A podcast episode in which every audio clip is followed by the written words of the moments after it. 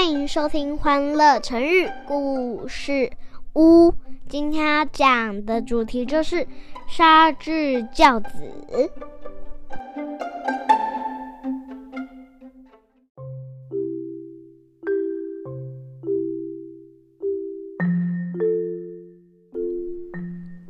来来来，妈咪要开始说故事喽。春秋时代。有一个有名的儒者，叫做曾子。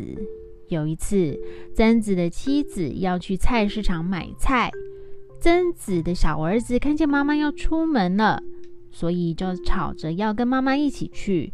但是因为菜市场人很多，所以曾子的妻子不愿意带儿子一起去。于是他就对儿子说：“宝贝啊，你乖乖待在家里。”等妈妈买菜回来，把家里养的那头猪杀给你吃，好不好？曾子的儿子听了妈妈的话，就乖乖的待在家里了。过了几个小时，曾子的妻子从菜市场买菜回到家，一打开家门，就看见曾子跟儿子准备把猪给杀了。心急的他，就赶快上前阻止。他说：“我刚刚说杀猪只是哄孩子的话，你怎么可以当真的呢？”听完妻子的话，曾子严肃的对他说：“我们做大人的要以身作则，要说话算话。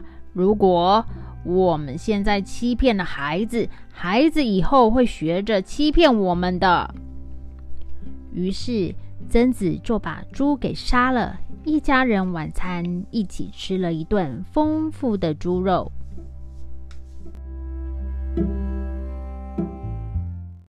小朋友，杀智教子就是用来比喻说话要算话，不能言而无信。